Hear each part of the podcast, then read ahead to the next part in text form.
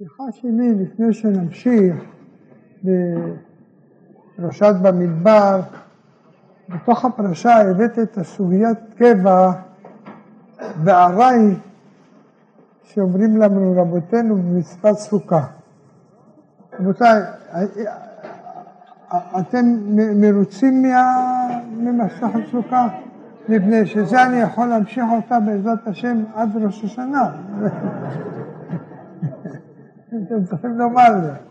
אבל לפני כן אני, אני רוצה לומר כמה מילים, שצריך כל מבקש השם צריך לשמור עצמו מאוד בכמה נקודות.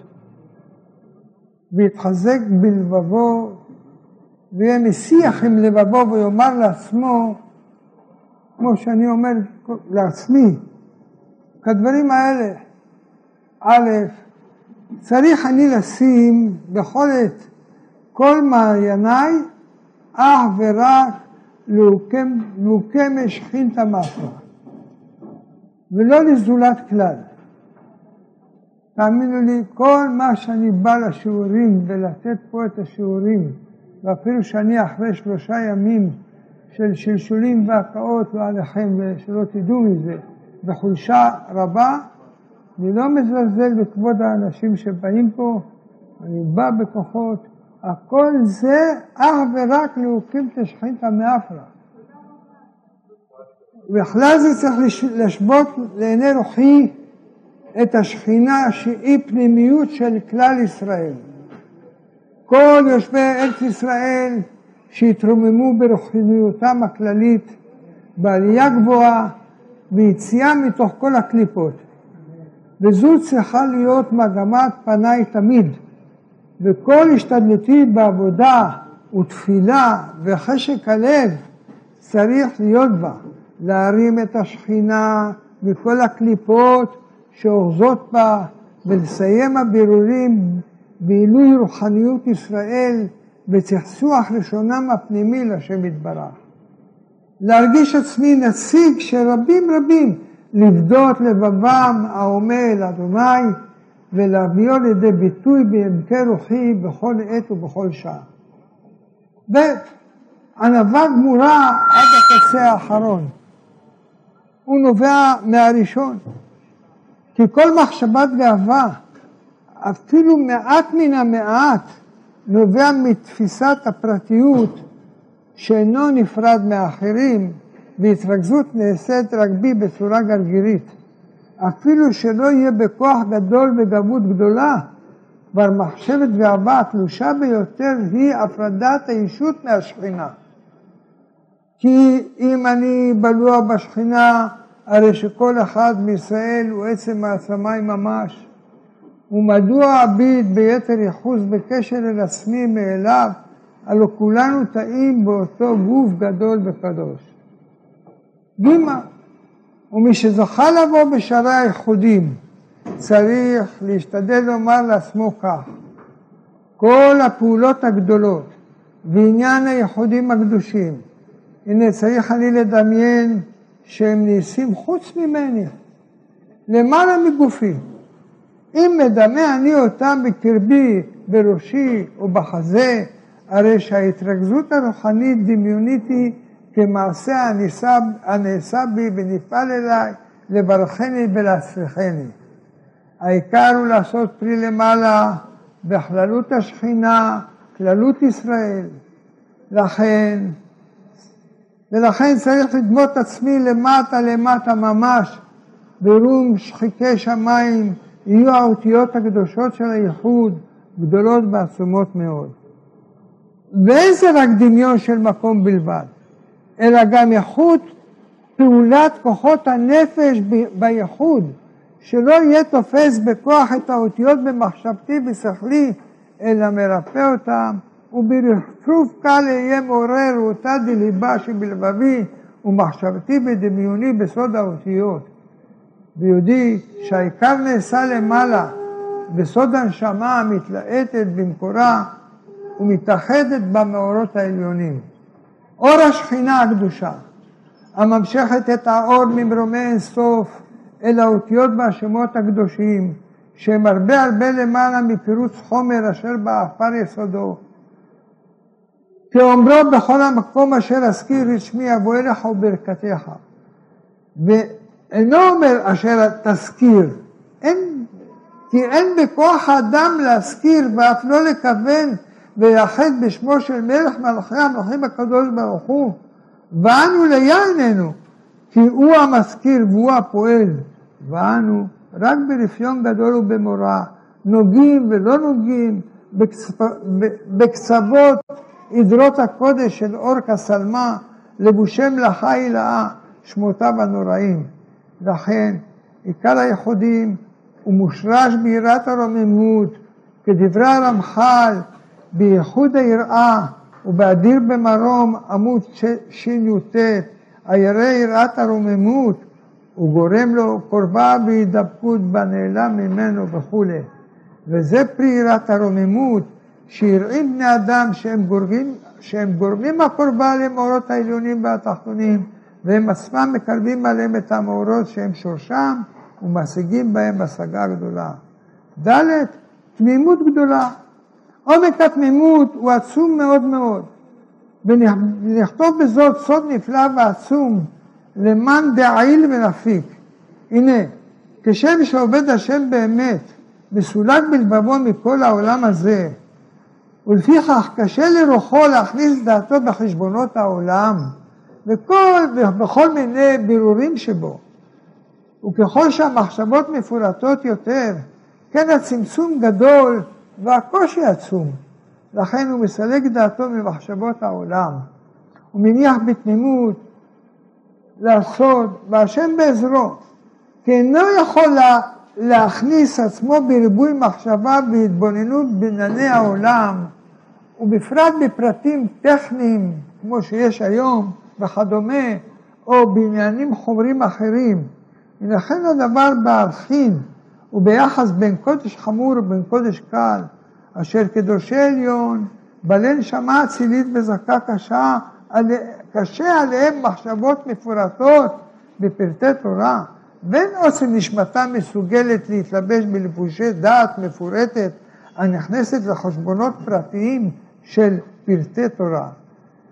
והנה בוודאי בשביל קיום ההלכה אזי נאמר צרור אמור דודי לי, אף על פי שמצר וממר לי דודי לי, ומסירות נפש לצדיקים להכניס דעתם בפרטי הלכה כדי לקיים רצונו יתברך. אמנם במה שאינו הלכה, אזי אין דעתם מסוגלת להיכנס, ומניחים זאת לתמימות, כמו שלפעמים יהיה קורא פסוקים במה שאינו קריאה של מצווה, ושתיים בתורה ובקריאת שמע, שלא בדקדוק ניקוד, כי אין נשמתו מסוגלת להיכנס לפרטים אלו. מעוצם האור אשר בה, והוא השורש הנעלם של התמימות, שנראה כביכול בקטנות וילדות בתחומים מסוימים, ואין זה מפני חיסרון בכוח בינתו ודעתו להיות מבין בהם, אלא מפני הסתלקות הדעת מהם, מפני קטנותם. ו- וזה סוד גדול, שלפעמים צדיקים עליונים מאוד יהיו נראים לעיני בני אדם מגושמים, כאילו הם חסרי ידע בעניינים פשוטים של העולם. נכון, או של נגלות התורה וכדומה, ובאמת טחו עיניהם מראות, שאינם משכילים עוצם הנשמה האדירה ורוממות מקומה, אשר דרה היא בשמי מרום, ודווקא מפני עוצם האור, הרי שכל ליבושי העולם הזה מתבטלים אצלה כשרגא בתיארה, כמו שאדם נמוך עושה עניין מדברים קטנים, כן, להבדיל מאוד. הנה נמצא הדבר בערכין גם ביחס, ביחס לתחומי הקודש, והוא סוד גדול למען תעיל ונפיק, היודע עוצם קדושת התורה בכל פרטיה ממש, שפנימיותם הוא אור אין סוף, ורק בגלל החטא הקדמוני אין הברכה של רחובות הנער יכולה להופיע בפרטי תורה כבסודותיה. יש לעיין במה שידוע ביסוד גלגול נשמות, שלמעשה האדם לא בא לכאן בפעם הראשונה. ומטרת בו להמשיך את אשר החל. ולפי זה נמצא שסדרי ההכוונה בעבודת השם, כמו בסדרי הלימוד, צריכים להתמקד בפרופורציה תוך הבאה בחשבון את עניין הגלגול. כי אי אפשר שאחד כבר עשה רבות בהופעות קודמות שלו בעולם ונולד עם הכשר פנימי למדרגות נישאות. ואינו צריך ריבוי של מעשים ולימודים בשביל להשיג, כי כבר עמל בהם בהופעות קודמות. אפשר שלפיכך לא יצלח בהם, כפי שאחרים מצליחים, ואף לא ימצא חשק וכוח עליהם כאחרים. לכן אפשר שיהיה אחד עולה מאוד בעניין, כמו בנגלות התורה, ולעומתו אחר שאינו כן, הוא באמת השני עליון מהראשון, שהוא כבר פעל זאת, ויחל קומה חדשה, כאדם שסיים לבנות עשר קומות, וכעת ניצב מול תחילת קומה אחת עשרה, והיא בתחילתה, ואחר כך נמצא בשלבים מתקדמים של קומה שלישית למשל, והמביט על מעשיהם בקומה עצמה, יסבור שהשני מתקדם יותר מן הראשון, ואינו יודע שהוא בקומה העליונה הרבה יותר. לכן צריך מאוד ללכת עם מאמר חז"ל, אין אדם לומד תורה אלא במקום שליבו חפץ, ולא לחשוב חשבונות בלי שימת לב לאלו הדברים. בייחוד בדורנו, שהנשמות צמאות לפנימיות, כי בגלות לא למדו בהם. חלק של התורה נעשית דרישה עצומה, כי נשמות רבות באו להשלים דווקא חלק זה. מה שעמלו בדורות קולמים על דגלות התורה, כדברי רבנו הארי למוארכו על נשמתו, שהיא נשמת הרב המגיד, וכן כתב ברש סנדי גלולה על בניין בית המקדש שלישי, ונזכיר עניין עמוק שהוא סוד מה שתמצא פעמים רבות תלמידי חכמים בנגלות התורה, שמידותיהם פגומות בבקבי כעס וכאבה, ודעתם קצרה ביחס, ביחסיהם זה לזה. ולעומתם תלמידים צעירים בעלי רוח טהרה ונעימות ואהבה ומידות טובות.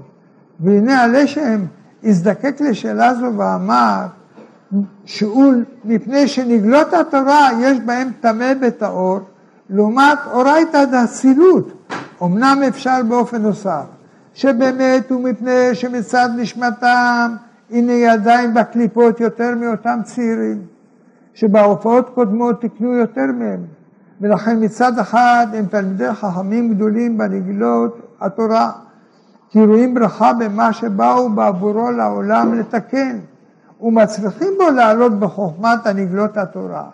ומצד שני, הנה נשמתם עדיין בקליפות, שלא תקנה בחינת רוח, ועדיין אינה בשל השגת נשמה של פנימיות התורה.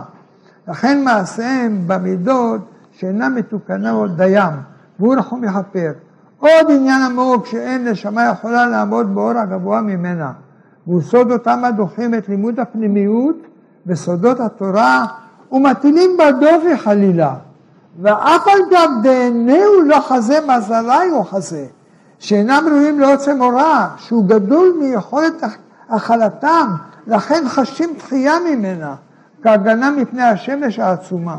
ובמקום לתלות החיסרון בעצמם, בחושר, בחוסר הכשרתם, ולהיות להם לב נשבר על כך, הם מתרגמים הרגשה, הרגשה סמויה זו למחשבות אבן של הטלת דופי בסודות התורה וקודש קודשים, ונמצא שככל שיהיה אדם דוחה את פנימיות התורה חלילה, או שאינו מעריכה, ודרגות דרגות לכך, אותו לכך שנפשו עודנה בקליפה חלילה, ולהיות בשלבים ראשונים בתיקון עצמו, ששייך לחלק המעשי והנגלה של התורה, והוא רחום יכפר. עכשיו נעבור לעניין פרשת במדבר, וקישרנו את זה לסוגיית קבע וארעי שאומרת לנו במסכת סוכה. ספר במדבר הוא ספר, ספר זה מבטא את ההליכה בדרכים. למעשה, העולם הזה הוא כולו בבחינת דרך. ואילו משכן הקבע הוא בעולם הבא הוא. כדברי חכמים, העולם הזה דומה לפרוזדור לפני הטרקלין. ספר במדבר בא ללמד אותנו את היחס אל העולם הזה. להיות בחינת דרך, לשים בפנינו אל עבר היעד. מצד שני, אנו גם עתידים להיכנס ארצה, לבנות בתים ולשכון קבע בארצנו. ובאמת, ישנם שני צדדים בחיי עם ישראל. האחד הוא מבחינת ספר במדבר. לחוש שאנו רק בדרך ולא ביעד. ומאידך, מבחינת ארץ ישראל, לחוש אנו קבועים ואחוזים בארצנו. ובאמת, שני צדדים אלו עמוקים הם מאוד, והם שתי בחינות בעבודת השם. בחינה אחת היא תחושת הארעיות, בלשון אחר הזמניות, כן, אבל להרגיש שאנו ארעי בעולם הזה. ובאמת, במדבר הרגשנו ארעי. אנחנו מטולטלים ממקום למקום. 42 מסעות היו, נכון? מאידך, צריכים אנו להרגיש קבע, חוזק, כמו ישיבת ארץ ישראל, בית המקדש וכולי. וכל מיני עניינים שבקדושה הם צריכים להיות בקביעות ולא בארעיות. הנה באמת סוגיית הקבע מול הארעי היא סוגיה עמוקה מאוד בעבודת השם. ישנם דברים שצריכים להיות קבע. כמו שאנחנו רואים את הביטוי לקבוע עיתים לתורה. כל אדם חייב לקבוע עיתים לתורה. לקבוע מקום לתפילה. גם אפילו מקום ישיבה בתוך הכנסת, בבית כנסת לתפילה, אדם צריך לקבוע לו מקום. ישנם דברים שצריכים להיות ארעי.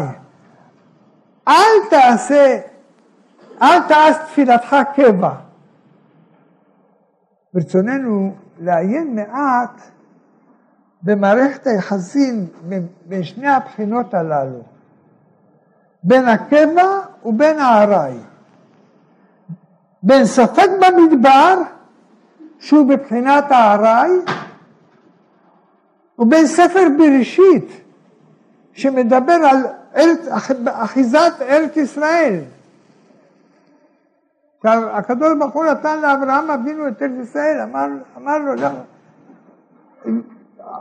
ארץ ישראל היא שלך, היא בבחינת קבע, היא לא של העמים, לך נתתיה. זאת אומרת, יש לנו גוש, אה, איך שאנחנו אומרים, כן, גושפנקה וגם אה, קושן, קושן.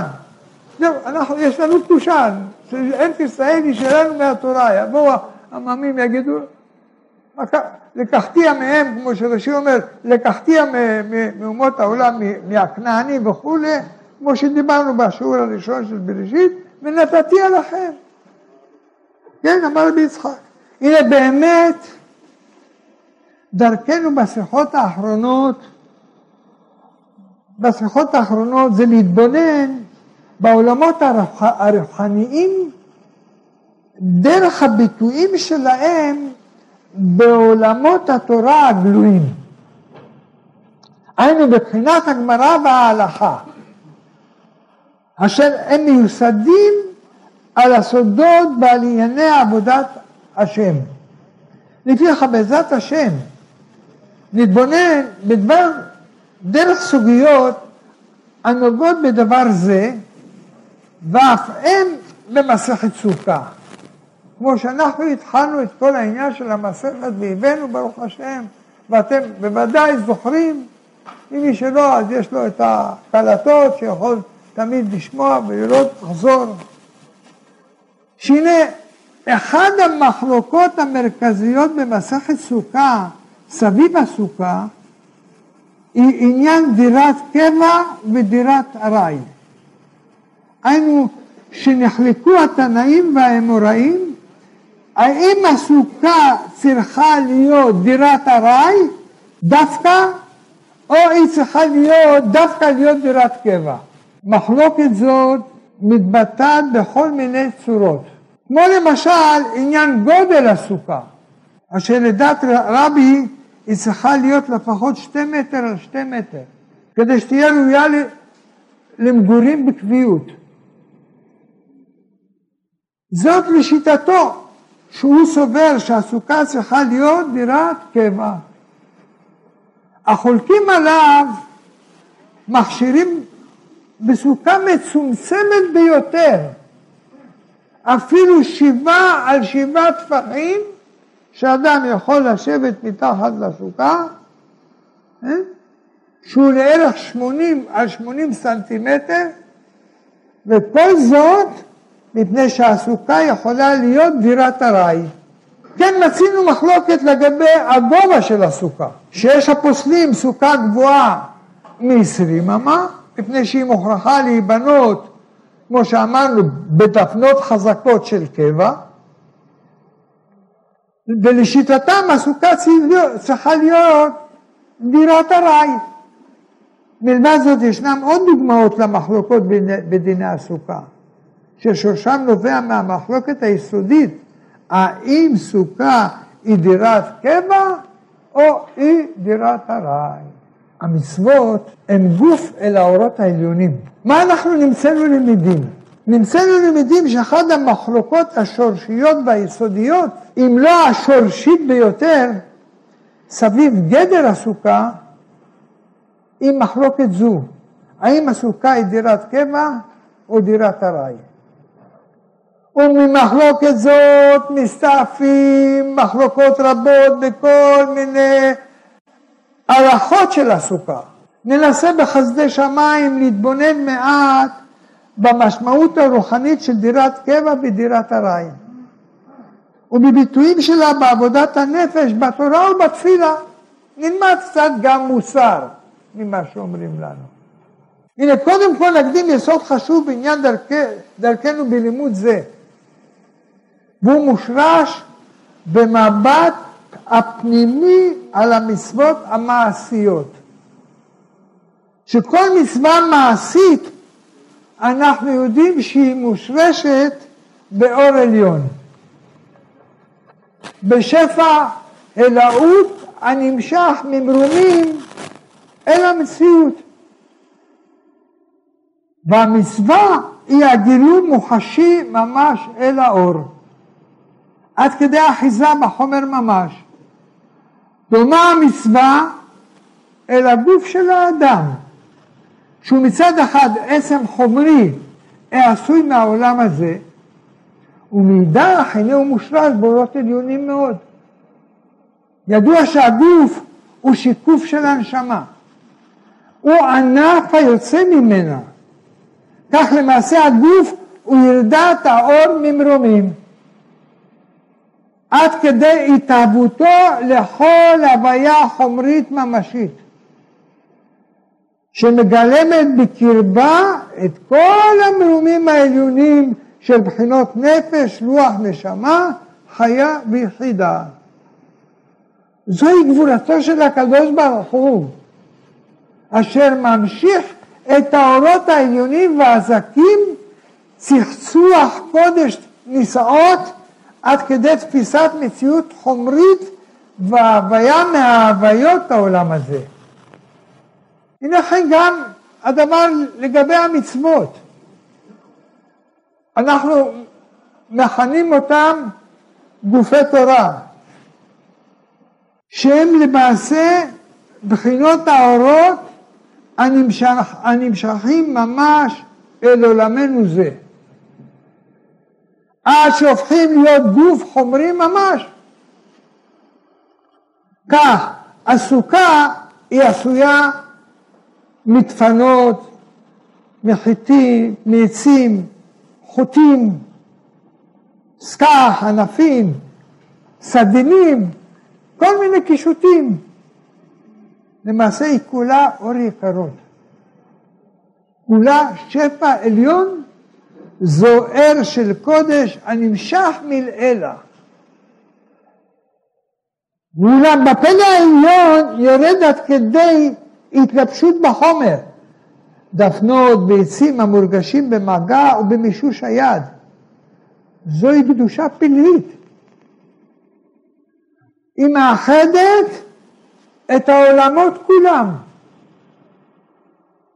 מראש כל דרגין עד תחתית התעשייה החומרית. זוהי הפלא של המצוות, שלם כמו על האדם נאמר, מפליא לעשות, שקושר דבר רוחני בדבר גשמי. נמצא שיש לסוכה נשמה, יש לה נפש ורוח, יש לה חיות אלהית. אין ניסים דוממים בלבד, אלא שם שמיים חל על הסוכה. שפעת רביבים וטללי אורות עליונים, אשרי עם שככה לא, אשרי עם שאדוני אלוהיו. כל ההלכות הם דרכים להשגת צבעי אורות, גווני האורות. לאור דברים אלו נשכיל ונבין שכל פרטיה והלכותיה של הסוכה אינם מתחילים ומסתיימים בגדר ההלכתי המעשי בלבד. המושג דירת קבע איננו מסתכם רק בהגדרת חוזק הדפנות, גובהן ורחובן. הוא איננו מותחם רק בהגדרה מעשית של בניית הסוכה. המושג דירת קבע, כמו כל הערכות הסוכה, הם, הם פרטי הנשמה. קווי האורה הרוחנית העומדת ביסוד הסוכה הגשמית. מושגים אלו טומנים בחובם עולמות שלמים, רבדים עליונים של אצילות קודש והשפעות נשגבות. כל פרט הלכתי מושרש במקור עליון. בעולמות העליונים שמהם נמשכה הסוכה ומהותה, ומהם באה אלינו עד כדי הגדלה חומרית הכוללת הלכות מרובות. אל תטעו בדבר אחד, אלו ואלו דברי אלוהים חיים. כל ההלכות הם דברי אלוהים חיים, אנחנו נסביר את זה. כל המחלקות בש"ס, סביב הגדרים, המעשיים, בתוך העולם העשייה, הנה הם מושרשים במחלוקות פנימיות מאוד. בשורשי האורות אשר באצילות העליונה, בפרטי המשכת האור על ידי הסוכה. כשם שהגוף צריך להיות תואם את הנשמה, כי הוא בצלמה ובדמותה, כן הסוכה החומרית צריכה להיות תואמת את הסוכה הנשמתית, או הסוכה העליון. נמצא שהמחלוקת סביב גדר הסוכה המעשית בצורת בנייתה היא מושרשת במחלוקת סביב הסוכה הנשמתית, האורות העליונים של קדושת הסוכה. הקשר הסמוי בין הלכות בתורות ונשמות, נידוע הדבר שהאורות העליונים הם שורש כל ההוויה כולה. וכל עבודת השם כולה בכל המצוות והתורה והתפילה, הנה הם אחוזים ודבוקים באורות הללו. כל המצוות וכל התורות וכל התפילות הם המשכת השפעות של מקורות הקודש העליונים, גילוי האלהות, משגב האצילות העליונה. במובן זה יש מקור אחד לכל המצוות, לכל התורה ולכל ענייני הקדושה. הוא אור העליון, אורו יתברך שמו, שהוא נשמת כל המצוות והתורה בישראל והמקדש. הנה מכאן נזכיר עניין עמוק מדבר הקשר הפנימי בין מצוות ובין חלקים בתורה. הנה כמו שאנו מתבוננים רק על הרובד החיצוני, הפרטים, המצ... הפרטים המעשיים של המצוות, אז לא נראה קשר גלוי בין הסוכה לדוגמה ובין התפילה או הציצית וכדומה. אבל כל אחד עומד לעצמו, מוגדר בהלכותיו הוא. אולם המבט החודר אל השורש הרוחני, הנה הוא עולה עד המקור העליון, ושם הרי הכל מתאחד ומתחבר, ונמצא שעל ידי כך מכיר האדם את הקשר הסמוי בין חלקים בתורה ובין מצוות למצוות. דומה הדבר לאילן, אשר כל עלה עומד לעצמו, ואולם אם לעזור אם אעלה לשורשו, הרי ראשית כל נגיעה לענף, נגיע, טוב, ראשית נגיע לענף. הענף הוא המכנה המשותף של כל העלים התלויים בו. משם נמשיך ונגיע לענף מרכזי יותר. הוא מאגד את כל הענפים והעלים התלויים בו, וכך אנחנו הולכים ושבים אל המקור, עד שנגיע אל הגזע השורשי, שהוא נקודת החיבור של כל הענפים והעלים והפירות כולם, וכולם מתאחדים בו. האילן הקדוש, הנחל הדבר ביחס לכל בניין הקדושה בעולם, המכונה האילן הקדוש. מה אילן? יש בו ענפים ופירות ועלים, כן בניין הקדושה. במובן זה ישנן מצוות מסוימות המושרשות כביכול באותו ענף, וקרבתם רבה מאוד. אף שבחציוניות לא נראה קשר ביניהם, הנה החיבור אל השורש המשותף שלהם, הוא, הוא יחשוף את קשרם הפנימי, וישנן מצוות המושרשות באותו ענף מרכזי, אך אינן מושרשות בענף פרטי משותף, עליהם. הנה הקשר הוא פנימי ונעלם יותר מאשר שני מצוות המושרשות באותו ענף פרטי. הנה כולם ממש מאוחדים בשורש השורשים. הוא הגזע, הוא מה שמכ... שמכנה אליהו הנביא בפתיחת אליהו, אילו שקיודי אילנה בדרודוי וענפוי כמאיה דאשקל אילנה ויתרבה בהוא שקיו. הנה נשכיל ונבין ש, שבכל ענף יש עלים וגיבולים ופירות ושריגים וכדומה. ובמשל, הנה ישנם כמה בחינות בהופעת הקדושה.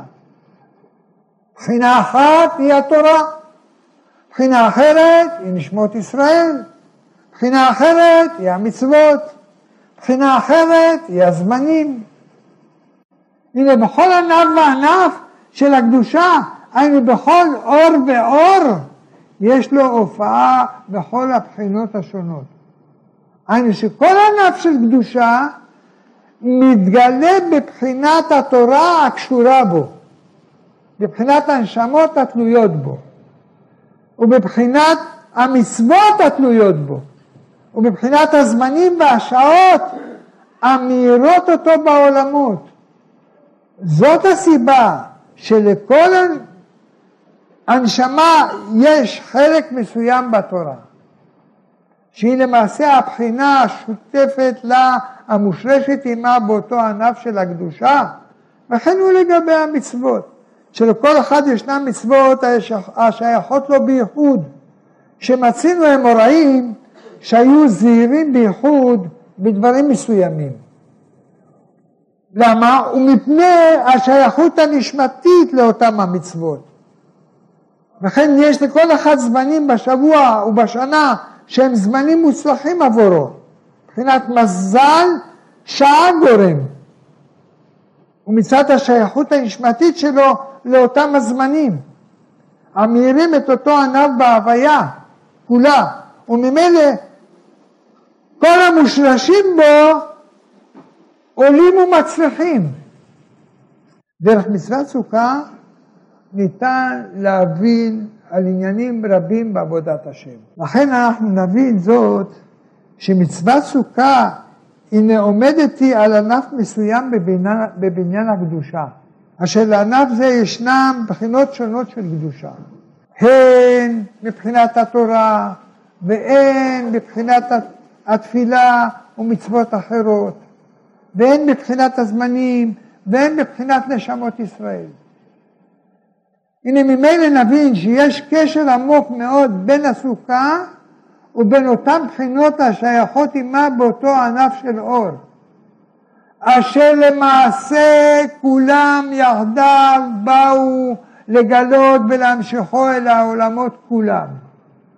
נמצא שאף על פי שכל בחינה היא מגלה את האור באופן שונה, שמצווה סוכה מגלה זאת על ידי הישיבה בסוכה ובניין הסוכה, וחלק בתורה מגלה על ידי לימוד תורה וכולי, מכל מקום יש, יש, יש כולם שותפים בפנימיות האור, וכולם ממשיכים את אותה הבחינה להוויה.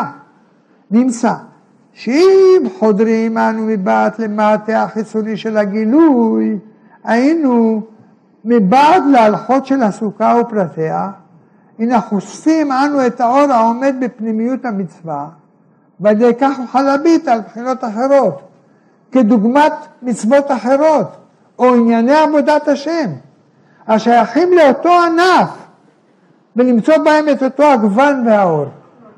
ברצוננו לומר שהנה לדוגמה, אם נביט במשמעות הרוחני של קבע בארעי בסוכה, הנה נתוודע מעט אל האור שביסוד גדר זה. וממילא נוכל לראות כיצד הוא נמצא גם במצוות אחרות. וממילא על ידי כך נוכל להקיש מהסוכה אל הבחינות האחרות, מפני שהשורש אחד, ויבוא האחד וילמד על חברו. וממש כדוגמת המשל, שאנו חוזרים עם מעלה אל הענף, ועל ידי כך יכולים להגיע לעלים אחרים התלויים בו. הנה, כל רצוני הוא לבוא ולומר שבאמת כל פרטי ההלכות של סוכה הם, הם רמזים רבים על האור שביסודם, מפני שהם ממש באים לגלות אותו בעולם. כל פרטי ההלכה הם בחינות פרטיות באור עצמו, כמו שפרטי הגוף מושרשים בפרטי הנשמה. ממילא מתוך המבט על מצווה אחת ופרטיה, נשכיל סוד האור ופרטיו, וממילא כשניגש למצ... למצווה ובחינה אחרת המושרשת באותו האור, נוכל ממש להחכים באותה המצווה ולדעת בחינות רבות בה. מתוך כל מה שהשכלנו על גווני האור. דרך התבוננות בפרטי ההלכה של המצווה הראשונה שהתבוננו בה, כך מבחינת קבע בארעי, כמו שנמצאים בסוכה, נמצאים דברים נוספים, ומתוך הלכה, הלכות סוכה נוכל להבינם בדברים אחרים. פנימיות ההלכה, טעמי תורה שמתגלים לעתיד לבוא. אמנם נציין שיסודות אלו הם עמוקים מאוד, ואין בינת אנוש להשכיל בהם הרבה. ובאמת המשמעות, הפנימיות של ההלכות הם, הם ספרי תורה. ומקורם בספרי הקודש אשר לפנימיות התורה. ומה שאמרו חכמים שלעתיד לבוא יתגלו טעמי תורה, הם טעמי ההלכות. כל זה בא מכוח הדבר השני שהתקיים לעתיד לבוא, שהוא גילוי סתרי תורה. כי סתרי תורה הם מקורות טעמי ההלכה, ומתוך הסתרים המתוקים משכילים נפלאות בסתרי ההלכה ובפנימיות הגמרא וסברותיה. לפיכך צריכים תמיד להיות משתדלים לצאת בעקבי הצאן, אחרי, אחרי ספרי הפנימיות, להגות בהם בקדושה ולמצוא בהם את הרבדים הפנימיים של ההלכות. וראש לכל הוא קודש קודשים, זה ספר הזוהר הקדוש, ובייחוד בראיה מאמנה, העוסק בביאור פנימיות המצוות ובתיקוני הזוהר. לאחר מכן ספרים רבים מהראשונים והאחרונים, הדולים ממעיין קדוש זה היוצא מקודש קודשים, ומרחיבים אותו, ומוסיפים ביאורים רבים ועיקרים במהות המצוות וטעמיהן הפרטיות, והוא כדוגמת דברי רבנו הארי ורבי חיים הכהן מהרם סובה תלמידו ותלמיד תלמידו, מוארך תלמידו ותלמיד תלמידו, הנה בנוסף לכל אלו, לפעמים יבואו דברים על דרך הדרש ועבודת השם, אשר המבט על ההלכה מוליד אור בנפשות ישראל, לחדש בחינות ואורות בעניין עבודה ואמונה, וחלקם הם ממש עומק פנימיות ההלכה, וחלקם מבחינת ברכי אור נטפי קדושתה, המאבקים כבחינת הפלפול, כך מאבקים בנפש את השכלת סדרי העבודה הנולדים מההיגיון הפנימי של ההלכה והגמרא, והקדוש ברוך הוא, הוא יאיר עינינו לעשות רצונו בלבב שלם ולכוון לאמיתותה של תורה.